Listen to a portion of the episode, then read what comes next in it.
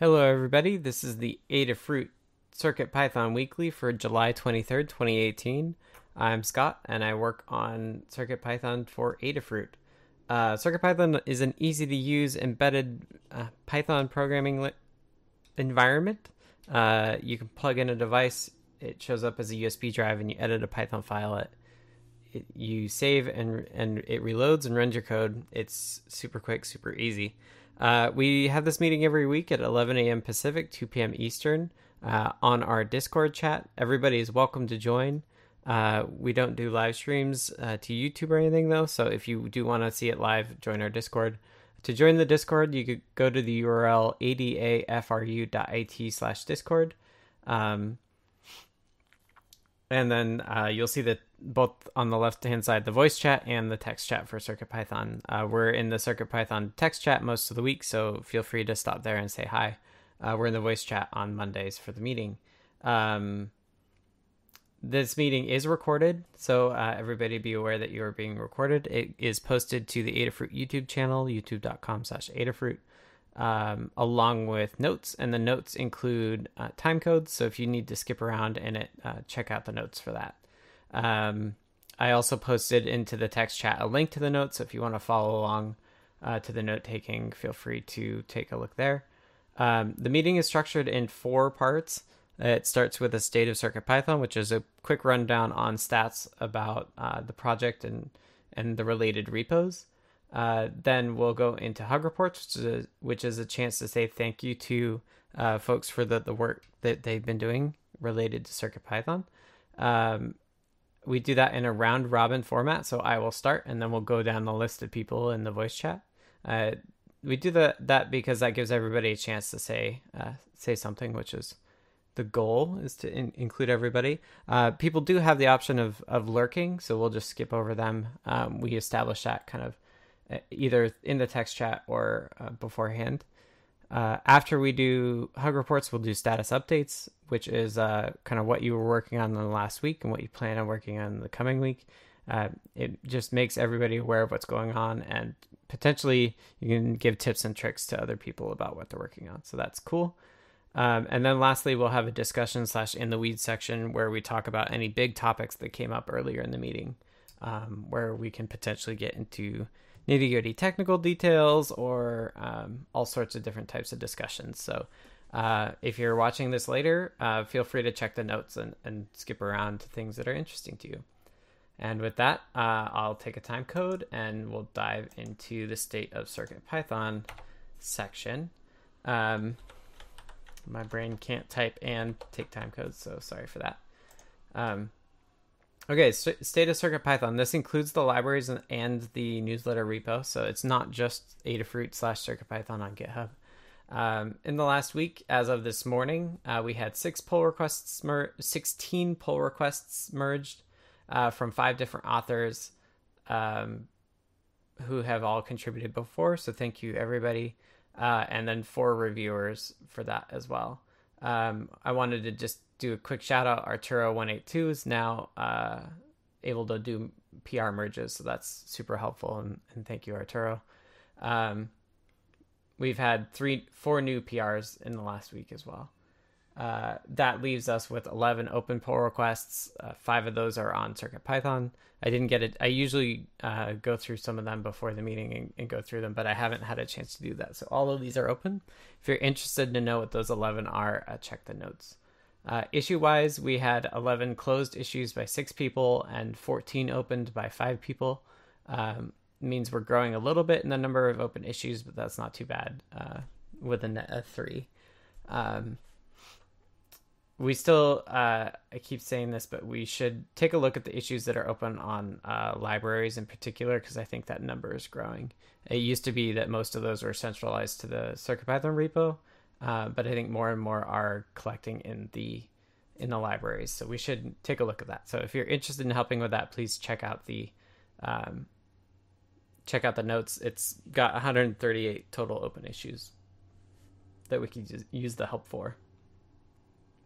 Um, download stats wise, we don't have an unstable release, so I won't read off download stats for that. But we do have uh, 3.0 came out, I think, just over a week ago, and it has uh, 1,468 total downloads, which is a pretty good number. Um, it's definitely going up quicker than we've seen our unstable releases, as we would expect. And then, uh, in terms of which boards are getting the most downloads, by far the Circuit Playground Express uh, is in the lead with 379, kind of followed by um, the Trinket M0 with 175, um, and below that they're kind of kind of all about the same. So uh, if those numbers are curious to you, you can check the notes and you you can see it for every board. Um, yeah, and then overall, uh, if I had to summarize what the state of CircuitPython is, is that we're um, three three O's out. Um, we may do a 301 not too far from now because uh, Dan did find an import bug that I had introduced, and so getting a fix for that might be something we want to do for 3.0. Um, and then uh, I wouldn't be surprised if we did a 4.0 alpha pretty soon because the workflow for the Bluetooth stuff is starting to get there. So I think kind of like last time we'll we'll do an early alpha release and then we'll have a long alpha phase um, as we add all of the APIs for the Bluetooth or for the NRF NRF 52840. Um, so yeah, it's exciting. Uh, we're in the early stages of 4.0, which is really fun to experiment and play around with. So we will keep doing that. All right, well, that is the state of Circuit Python. I'll take another time code and jump straight into um, hug reports. Uh, hug reports is a chance for people to say thank you to folks for the work that they've been doing within the community. Um, in particular, uh, I, I lost my train of thought. I'm a little jet lagged, although I should be more awake, not less awake.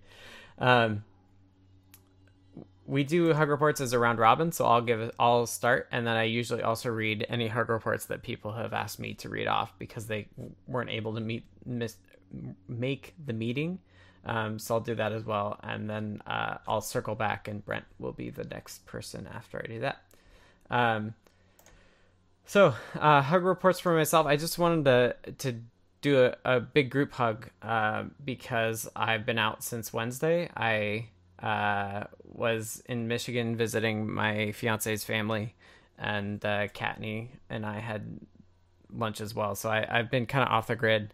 I'm getting caught up now. I'm caught up on the on the Discord chat, and I just saw everybody being super welcoming. A lot of new folks came in, and that's very exciting. So, uh, thank you everybody for being welcoming and supportive to everybody new who came in while I was gone, and uh, and really covering for me. I really appreciate it. Um, yeah, so that I'll just do a group hug for myself, and then uh, we had one uh, person who wasn't able to make it. Three bits, who's also new to the community um, made sure they they went on vacation as well, but wanted to do hug reports and status updates. So uh, three bits. Actually, let me take a time code. Um, says uh, thanks to everyone who's helping to reduce the barriers which slow or prevent a new user from getting their first project up and running. Um, so that was from three bits. Hug report to everybody for doing that. Um, as you know, it's one of our main goals. So uh, that's awesome to hear that they they understand that. Um, Brent, how about you? Um, hug report to uh, Carter for helping me with the uh, ADC libraries the past week and putting up with me going through different iterations of it. Um, super helpful, and ask him about anything to do with ADCs. He's got it. awesome. Uh, Carter, how about you? Um, welcome back, and I'll go with just a group hug this week. Okay. Uh, Dan. Hi. Um, yeah, welcome back, and uh, I missed wishing you happy birthday verbally, so a little belated, but that's uh, happy birthday definitely. And okay. also thanks this week, I'd say to Arturo for continuing a lot of work on the NRF port and also uh, a new person, uh, the guitar guy or DA guitar guy, mm-hmm. who characterized the import uh, slow import problem, which was very helpful. Oh yeah, totally.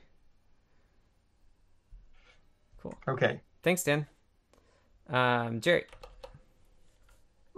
Um, yeah, usual group hug everybody for a really good week of, of overall progress, and, and a special note uh, thanks to Summersoft for his you know really really outstanding work on the on the Discord and the forums, just being supportive to everyone, especially me. Awesome. All right, uh, Josh is text only, so I'll read Josh's here. Uh, Josh says, Hug report this week to those who have been contributing to all the CircuitPython docs, as they have come in very handy these, this week while do, whilst doing work on EduBlocks for CircuitPython. For those of you who don't know, EduBlocks is Josh's project to do block-based Python programming, um, which is a super cool project, and very excited to have CircuitPython uh, support in the works. Okay, uh, Kattni. Hi. So, um, hug to Dan for helping me with I2S stuff. Um, I ran into a weird issue and uh, he helped me figure it out. Um, to Carter and Brent for proofing my guides for me and finding issues with my wiring diagrams, to Phil M for helping me test all my wiring diagrams and my guide stuff, and then to Roy, Dan, and Phil for helping me this weekend. I was working on stuff for my uh, the tutorial that I'm doing at a conference coming up this weekend, um, and they helped me through uh, a bunch of stuff that I was overthinking and um, really helped out. So thank you very much for that. Awesome. All right, Mike is lurking, so we'll go to Summersoft.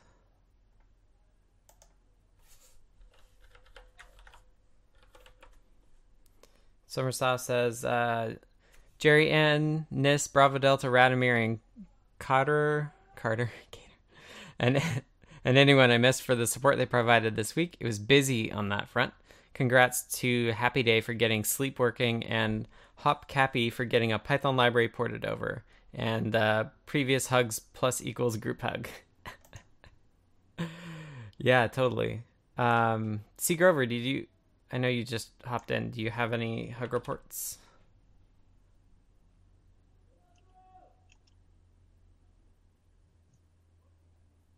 General group hug. Awesome. Thank you so much, everybody.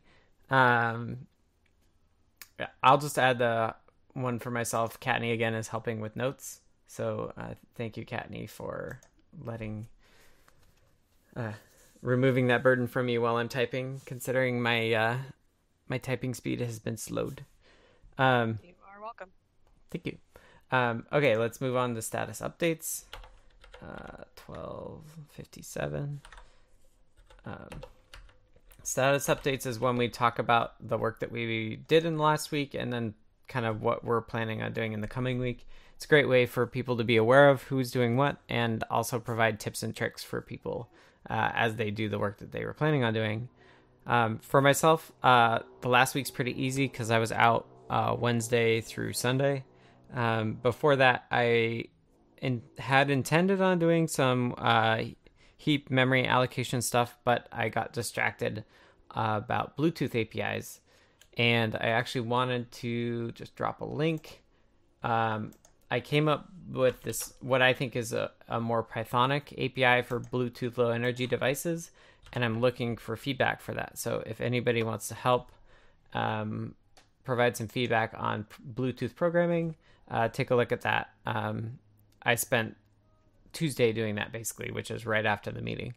Um, and so I'm going to ping Arturo on that again and make sure I get his feedback on it. And then uh, I want to finish up this uh, memory allocation stuff because it's basically done, but I just haven't gotten it PR'd. Um, I think I commented on what it was, but it's the idea that you can. Um, the heap is no longer statically allocated at compile time. We actually just. Uh, I've added this notion of a supervisor that kind of manages when Python is actually running. And so it will actually just use the remaining memory depending on like how much we've set aside for the stack and other things. It'll just use the remaining memory for the heap. So we should see our heap sizes actually go up a little bit across the board. Um, and I also want to add the ability of like adjusting stack sizes, um, providing different USB descriptors and, and things like that. So uh, having this more flexible but rudimentary uh, memory management outside of the Python VM should be should be quite cool. So um, I'm working kind of in two fronts. One is like making making sure the Python Bluetooth APIs are kind of the direction I want to go, and then the other side is doing this this groundwork on memory on memory stuff. So um, that's what I'm working on, and I'll read off three bits here. Um, three bits said uh, I spent most of this week working on Rosie CI. I got a free Amazon S3 account so I can emulate the entire production system. Uh, after a fair bit of hacking, I got a local instance running to the point where it was downloading the binaries, but it would not actually run the tests. Uh, my goal for the coming week will, will, be to add more verbose debug statements with timestamps so I can get a better idea of when things are happening and why it's not completing for me. Um, so yeah, 3bits was interested in running Rosie CI, which is our um, continuous integration testing on actual hardware. Um, something I just whipped up, so it's pretty unreliable. But uh, 3bits is has some background with testing, so I guess they were interested in doing that. So uh, definitely, definitely welcome to get people hacking on that. Okay, uh, Brent. Yeah, so this past week, I um, oh, let's see if this actually pastes. Yay! Um, I was working on the uh, MCP 3004, 308 um, ADC, mm-hmm. uh, which was supposed to be for the Raspberry Pi, but I realized like 20 minutes ago that there's no uh, write read into, so I'm going to add that to Blinka mm. um, in the next week. And um, but it does work on Circuit Python devices, and that's the PR if anybody wants to do a code review. Aside okay. from, of course, Lady Ada. Um, mm-hmm. we're doing a different type of API for this versus the uh, one that uh, Carter did. Um, it's going to be more pin based than it is channel based, so kind of abstracting it even more. Hmm. And that's about it. And eventually, once I add this uh, stuff into Blinka and it actually works on Pi, which I thought it would today, we'll update the uh, learning guides for uh, analog in, analog out for Adafruit IO and then we'll move on to the DHT sensors next and servo and cool keep keep pushing ahead. Yeah, I think the Blinka stuff got a really good reception, and then merging with the IoT stuff you've been doing is really quite exciting. Yeah, there was somebody this morning who's like, "I want to do the DHT uh, example for Pi, but it doesn't work on uh, the new IO library." I'm like, "Just wait two weeks." We're we'll on it. it. Yeah. Great. Well, that's it's really fun to see that get pushed uh, and made awesome or more awesome. All right, Carter. Um, nothing specific to a report on status wise, just generally kind of been hanging out and helping out. But that uh, what Brent just mentioned is kind of interesting because you know, he's doing something different API wise so once he that's all wrapped up, I kind of will take a look at what it, that ends up being, mm-hmm. and I mm-hmm. think it would make sense to change yep. the ADS stuff to kind of match. Yep. So it all kind of works the same. Because what I did was just something I think you and I may have come up with. I'm right. not sure, but right. It, but no reason why we can't do uh, have them both be the same. And then the other thing is just kind of looking back at my old code and all this kind of helping Brent out as like, oh, here's how I did it. I go look at it. It's kind of like, oh, ooh, I I can do it better now. yeah. a, little, a little, embarrassing to look at your first pass at a making it a driver. So I kind of want to do some cleanup and okay everything else in that. So we'll wait and see once the uh, MCP stuff is wrapped up, and then cool. I'll probably start doing something like that. Okay. Yeah. I I mean, don't feel bad. Like we should expect to evolve things as we have a better understanding of what we want. Right. It's not only API wise, but you know, I've got like things like a cert in there and and just other things that just shouldn't have been done in the first place yeah. that just kind of need a general cleanup. We're just learning. No big deal. Yeah. Yeah. All right. Thanks, Carter. Um, C. Grover says, oh, wait, time code 19. 26. Um, wrapped up CircuitPython Feather M4 Express Eurorack synth design. Ooh. Uh, Gerbers are now parked on Osh Park but waiting for physical components to arrive to double check mechanical fit. Designed a simple rack power distribution module yesterday.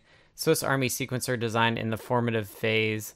Front panel design to commence this evening. We'll be trying a new technique for full color panel graphics. If it works, I'll let you all know. Oh yeah, and uh, still clearing brush and landscaping despite the blistering sun. Will these yard projects ever end? Um, I think your yard projects end when you get snow, right? Um, that synth stuff sounds really cool. I'd love to talk more about it. Um, I've been thinking a lot about um, synth APIs, uh, particularly around uh, sequencing for the gaming handheld. So I'm very curious to see if we can't come up with some APIs that can apply across all of our synth stuff. I know that uh, Old Crow's done some as well, so uh, it would be good for us to kind of be in the same line and be able to do some really cool things. I just ordered a pocket operator for myself uh, this morning, so it should come later today, which is very exciting. I got the pocket operator 20, which is in the arcade module, which I th- thought was fitting. Um, thanks, Grover. Uh, Dan.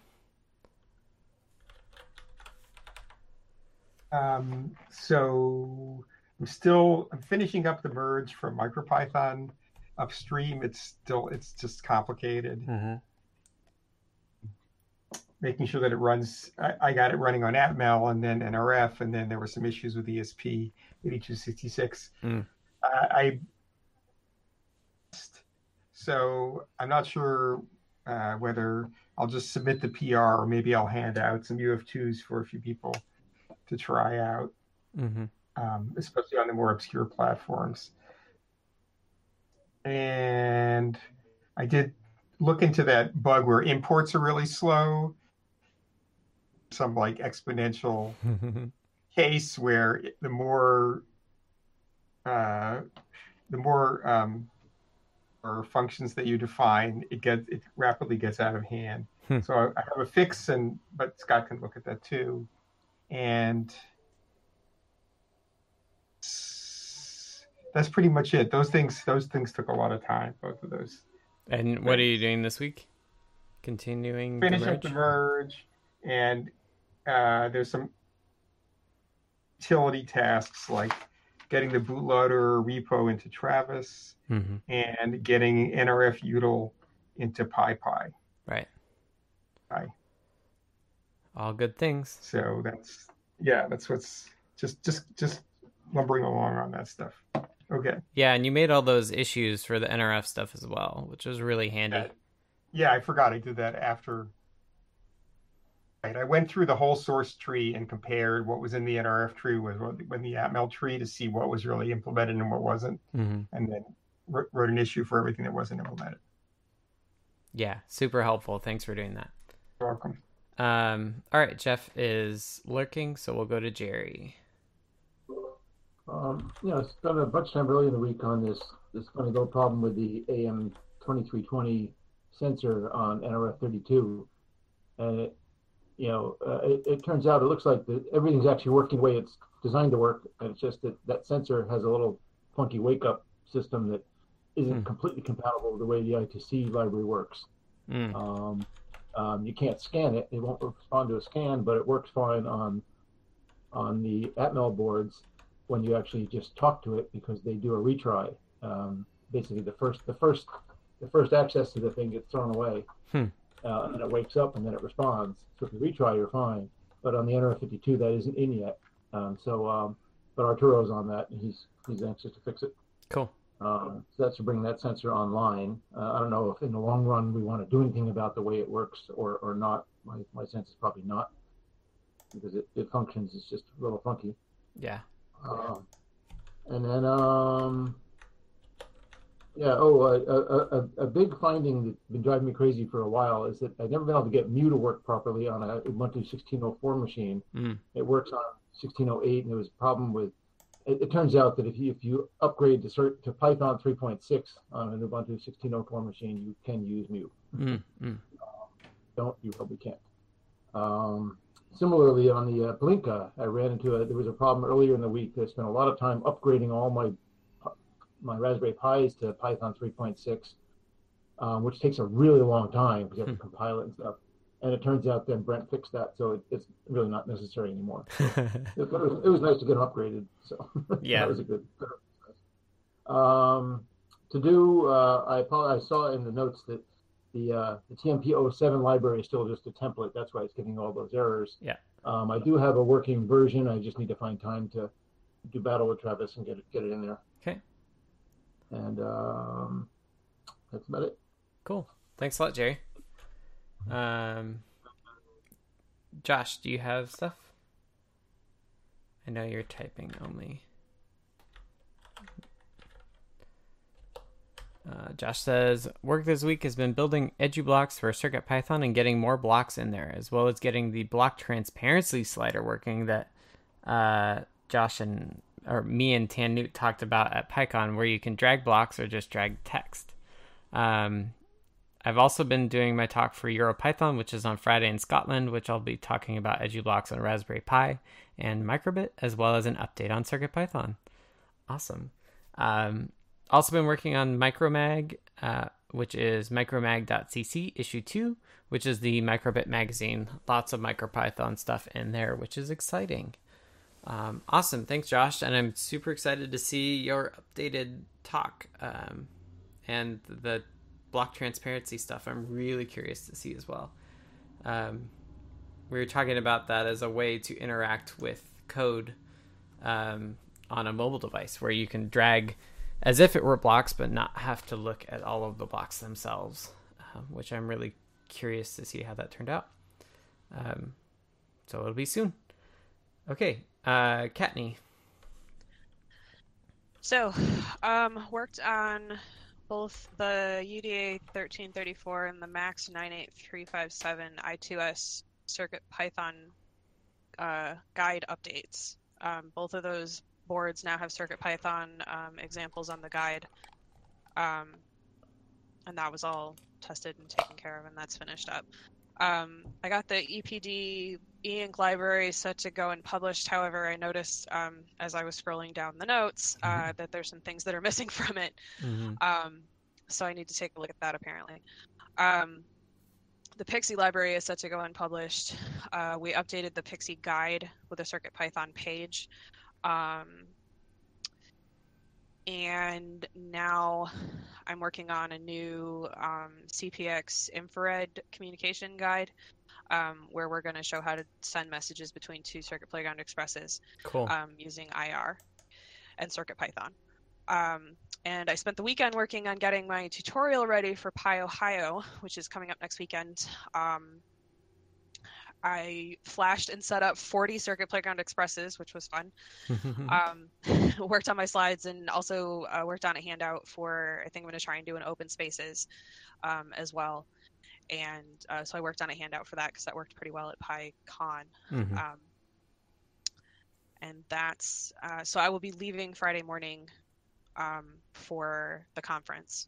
Okay.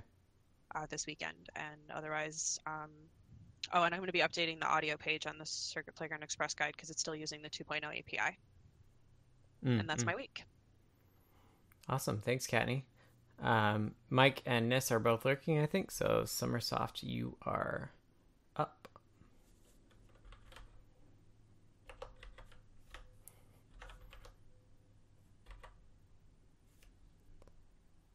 Usually. Yep, there we go. Um, Summersoft says uh, frequency in module spent the week playing with DFLL on the M4 to try and fix or verify my assumptions on inaccuracies.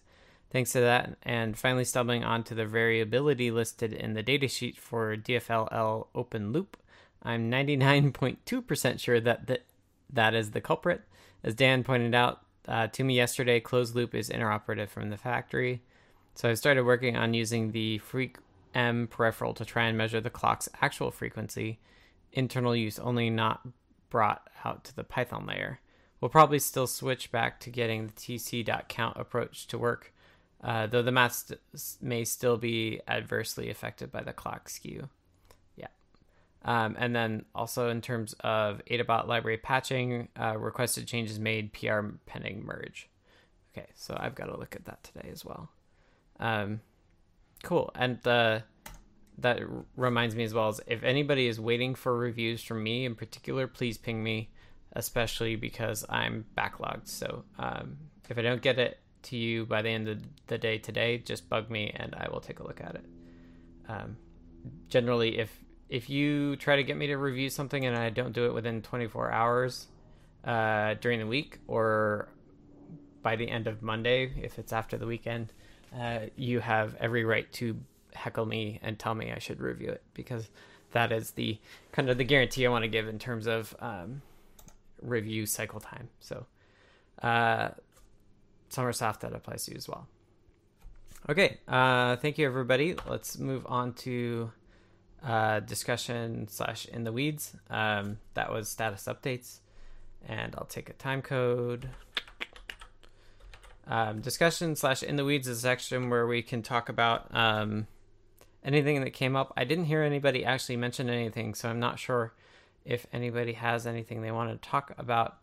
Um, I guess you know one thing I do just wanted to mention um, was Pylint. Um, all of we've been really good, and we got Pylint running on all of our repos. Uh, uh, but what we when we did that, we did that where it just ins- automatically installs the latest Pylint, and they just released um, Pylint 2.0 very recently, and it added some more checks. And I know that most folks have run into that. Uh, the theory with having something like Pylint run is that like the code checked in is clean, doesn't it doesn't cause errors, and so the only errors that you have to deal with are your own. Uh, but in this case, where Python went from one Pylint went from 192 to 2.0, uh, it introduced error or it caught new errors in the existing code, which is which is no fun. Um, so I think our goal going forwards is to uh, explicitly install a version of Pylint um, and then only uh, only upgrade deliberately uh, when we can fix all of the existing error new errors. Um, so that's that's the goal. Scott, on that, you know, one thing that happened to me that was a little frustrating, and that was that it I didn't realize that Pylint gets run again when you do a release. And so I had checked in a bunch of stuff and it got all passed and accepted and merged. Yeah. But then it sat for it sat for a while, you know, a couple of days before I got around to trying to do a release. Yep. And all of a sudden it failed all these tests. Yep. So, you know, just a heads up to people that if you if, don't, don't once you get it emerged, don't wait. Well, that- before Pylint. Well, fixing fixing the version that we run Pylint will also avoid that problem. Um, Yeah. because what had happened to you is that you weren't trying to check new code in; you were actually just trying to rerun it, and the, Right. between those two, like the version had changed, and therefore the checks had changed as well. And you know, it's frustrating it is, I mean, the, the, the changes that it made were, were actually valid, just Right. you know, pedantic, but you know, they didn't hurt. But it's Yeah. just annoying to have to spend the time to go do another PR. Totally. Yeah. Yeah, that was my read on it too is that the the new things that it was calling out were good and they were valuable, but it was happening at the wrong time. Uh, basically, like the new stuff we should when we update to Pylint, we should be explicit in choosing to accept that those as valid uh, critiques of the linter, and then um, and then we uh, should explicitly like fix the things before we upgrade to it. Uh, whereas we didn't we didn't have that in this case, so uh, we still have some work to do. Or I think Dan did some work already to to fix it uh, to a particular version. So going going forward, when you create new stuff, let's make sure that uh, the Pylint version is fixed. Um, and in fact, we could, if somebody wanted to add an AdaBot check for what version of Pylint we were using, that would probably be good um, just as a way to make sure that all our repos are using the latest, but making it a manual step to, to update them. Okay, uh, that was Pylint. Are there any other things people want to talk about? I had a question about NRF52 roadmap. If if, if that's a good time. Uh, yeah, and then I saw Carter, and we'll do Carter next after that. Yeah, go ahead. Oh, all right, I can wait. No, Jerry, go. Okay. Um, I was just curious. Um, you know, right now, it's for, I know a, a lot of the development work is going on in the 52840. The only board that's out there right now is the development kit. Yep. And also, I mean, there are these little dongle boards. I know I have a couple of them, these really cheap dongle boards, which I assume that, you know, whenever somebody gets some time, they might come online. That'd be, that'd be kind of fun. Mm-hmm. Um, I don't know. There's a plan for that. That's one of the things I was curious about. I think I think Arturo's got it in his in his to do list, but you know, low priority. But my real question was, what's the first Adafruit board that's going to support the 52840? Do you know, and do you have sort of a you know a general idea, you know, as to when it might hit the streets? Um, I think? I think Feather is likely the first form factor. Uh, Limor just talked about it a little bit. Um, so it'll likely be Feather, and the timing all depends on module availability. Um, because both the because the Feather won't have a bare NRF52 chip on it, it'll actually be on a module. Um, so uh, that was like her feeling was that if the module is ready soon, then we'll release it soon. Um, but she did want to make sure that we had like kind of the same alpha state that we had with the Metro M4, where it's okay that it's super early, but we do want to have something that you can do on it um, before we release it. So um, I think it. Yeah, yeah, the DK boards are great for working on now, and and if these dongle boards do do get a, a, BSP for them, they, they would be really great to be able to play with. Mhm. In the meantime, I was just curious. So it looks like you know it's it's a it's not not imminent, but um, it's in the works. Yeah, I think um, Arturo's been doing some great work along with Thach. Uh, so I think that on the software side, we'll be ready when the modules are are available. Uh, it's just a question of when the modules will be available, uh, in terms of when we'll actually get it like a feather. Um, for the for the dongle support, it doesn't like whenever somebody wants to add it, is I'm more than welcome to it. I should order some myself, but I haven't actually done that yet. Yeah, on that topic, it, it says it has a DFU bootloader on it. So is that a generic term? So that if it says it does DFU, does that mean we ought to be able to talk to it with Uh, effort? Uh, DFU is kind of like a standard uh, USB bootloader sort of thing. Um, it's not UF2 like we have, so it would be it No, would be different. But But on the on the Feather 52 on the 52832, Right. they have a DFU bootloader. Yep. As well. Yep. And I wondered, so is that likely to be portable? The you know the the, the same would it load the same way as that? I would hope so, but I haven't tried it, so I don't know for sure. All right, good. Well, I might, I might do some poking at it too then. Uh, I wasn't quite sure. All right, Cool. thanks. Yeah, we're making great progress on NRF, so it's exciting. Jerry, you you have one of the dongles, right? Yes, I do, and I actually have a. You know, if somebody needs one, I've got a spare. Is that Um, pad on the back meant for the um, SWD connector? Yes, it is. Okay. So you could put one. on- You could put a J. You could solder one of the SWDs on there as well. It looks Okay. like, like from, from my reading of the Mm. schematic and all. Nice. Thanks. Uh, but but if the DFU bootloader works, it may not be necessary. Right, right. Cool. That's interesting. I didn't know it had that. Yep.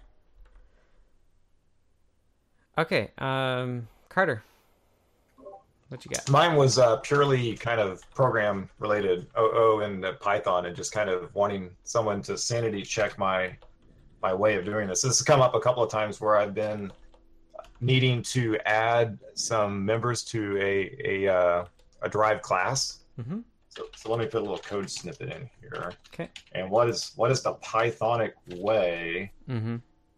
of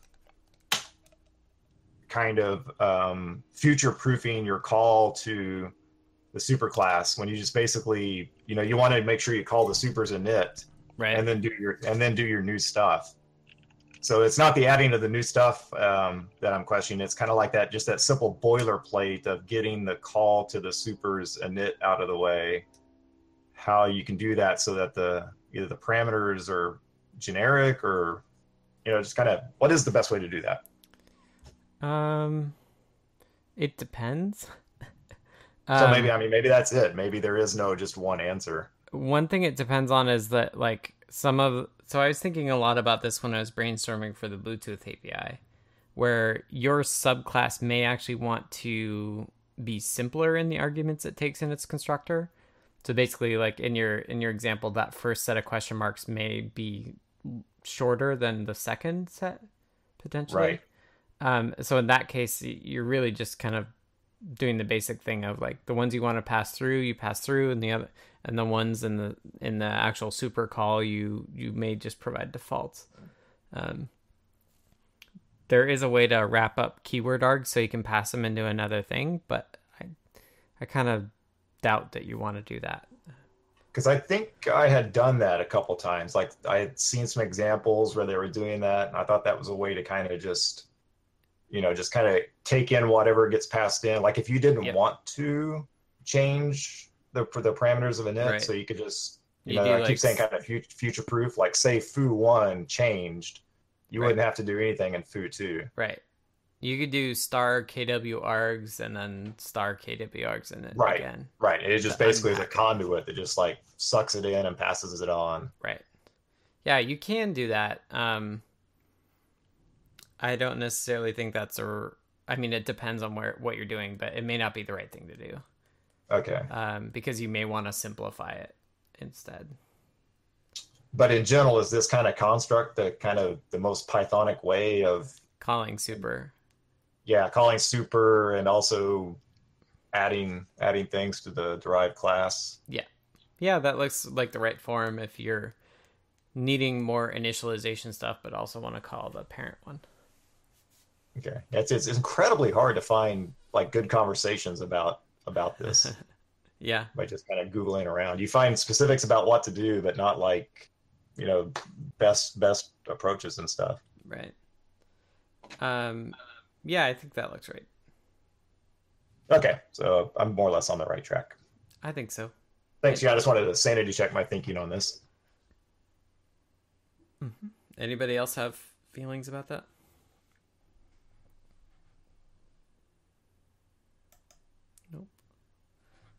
I think of the place I've seen this a bunch is in the, the devices that have both, you know, I2C and SPI interfaces on the same chip. Right. Is this used? Yeah.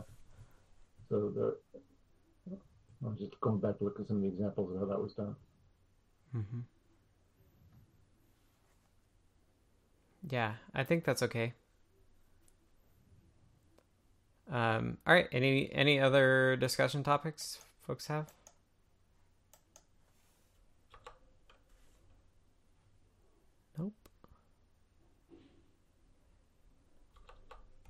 Me, Okay, go. sorry.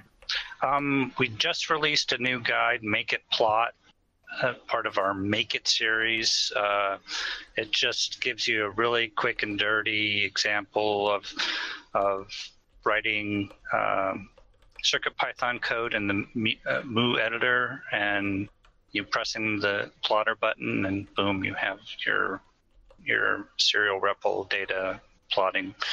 Um, it's more for beginners, but I just thought I'd mention it. Awesome. Yeah, those make it guides are really neat. I'm waiting for Make It Rain cryptocurrency, but uh, that one's really hard. Yeah, Okay. it'll bye. happen.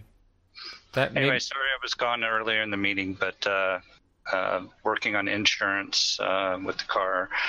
Um, but everybody's doing a great job. I really appreciate, especially the community support. We're really knocking out some some bugs and some features that we wouldn't be able to do otherwise. yeah, totally. Great. Okay. And Thanks a lot. that's a great a great point to end the meeting. Um, everybody, thank you for making it. Um, I know that uh, for some folks it's hard because it's during the work week, but um, those of you who can, we really appreciate it. Um, for those of you just tuning in, I, uh, this happens every Monday at 11 a.m. Pacific, 2 p.m. Eastern, on the Adafruit Discord voice channel uh, or server and the CircuitPython voice chat.